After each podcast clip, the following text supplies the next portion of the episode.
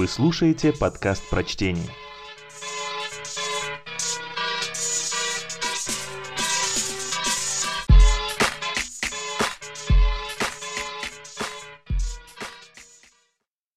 Луис Сипульведа. Автоответчик.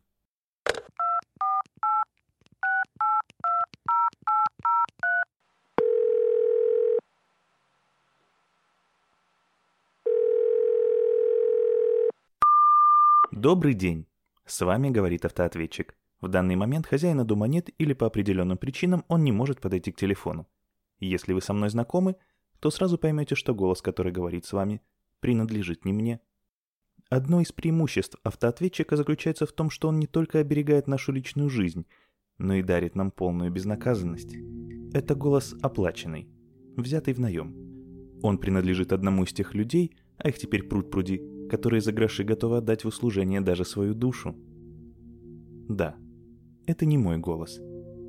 Но если вы меня не знаете и впервые набрали мой номер, это не должно вас смущать. И вообще мало ли, может я и вправду ушел. А может не совсем худо и никаких сил подойти к телефону. Или просто не хочется. И все дела. А вдруг меня уже нет на этом свете? Вы успели просмотреть сегодняшнюю газету? Не обнаружили часом мое имя в списке очередных жертв? А новости дня? Неужели не слышали? Ведь сегодня рано утром произошла ужасная катастрофа. Да нет, не кладите трубку. И незачем бежать к раскрытой на столе газете. Вы не найдете мое имя в списке жертв катастрофы. Не кладите трубку. Это всего лишь шутка. Да, соглашусь, пошловатая, но прошу вас, не думайте обо мне плохо. Давайте вернемся назад. Я вам сказал, что вы говорите с автоответчиком, который... Ну да, вы уже знаете. Главное то, что вам сейчас приходится молчать. Вдумались? Ведь это тоже отношение, но по самому минимуму. Какая-то минута или чуть больше. Они покоятся на лжи, и вы ее проглотили на раз. Нет, не бросайте трубку. С психикой моей, смею вас заверить, у меня все в порядке. Завладеть вашим вниманием на такое время Разве это не доказательство, что ваш собеседник в ясном уме? Я захотел высказать вам это только потому, что предпочитаю играть честно. Ну вот, теперь вы удивлены и стараетесь напрячь память, потому что это мое «играть честно» само собой наводит на мысль о возможной угрозе. Но не тревожьтесь попусту. Я и не думаю угрожать. И ни о чем не предупреждаю. Пока что. Я вам все объясню насчет моих слов «играть честно». И для этого обращусь к исконному кладезю нашей культуры. А именно к кино. Случалось ли вам видеть, что делают полицейские, чтобы определить, откуда идут звонки преступников?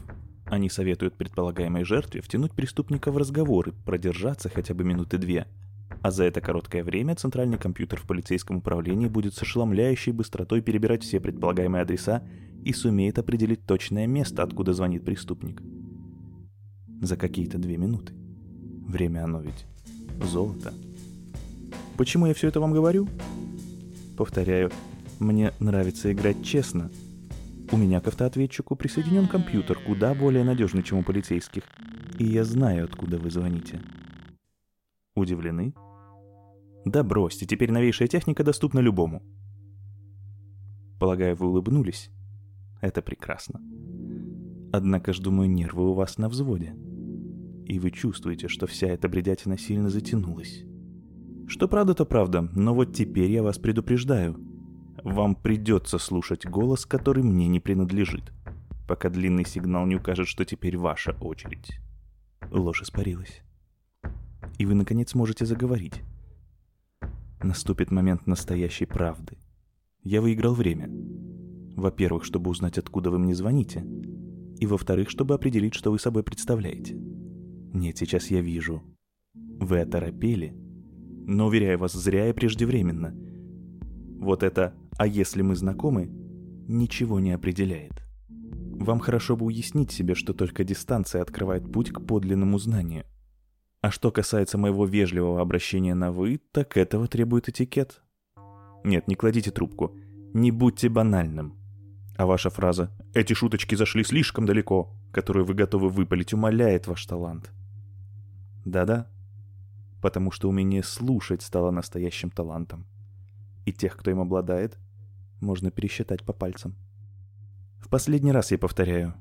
Мне нравится играть в открытую. Итак, вы продолжаете слушать чей-то наемный голос. А я, представьте, уже порядочно как ушел из дому и направляюсь туда, откуда вы мне звоните. По дороге я, может, и остановлюсь на минутку, чтобы купить цветы, или бутылку шампанского, или шелковый галстук, или сережки в виде королевских павлинов. Это все мелочи, которых требует этикет. Но вполне возможно, что я все-таки успел зайти в оружейный магазин.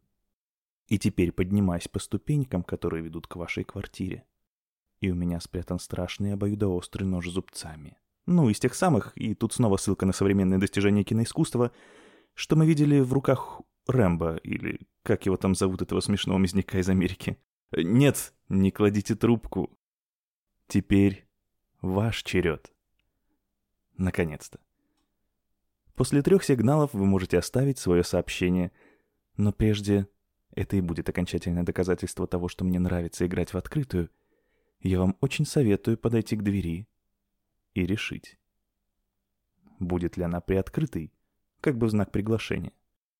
Или вы накинете цепочку и дважды провернете ключ. Это решение зависит только от вас, я не могу и не должен принимать в нем участие. Помните, что с вами говорит голос, оплаченный тем, кого и в самом деле нет на другом конце провода.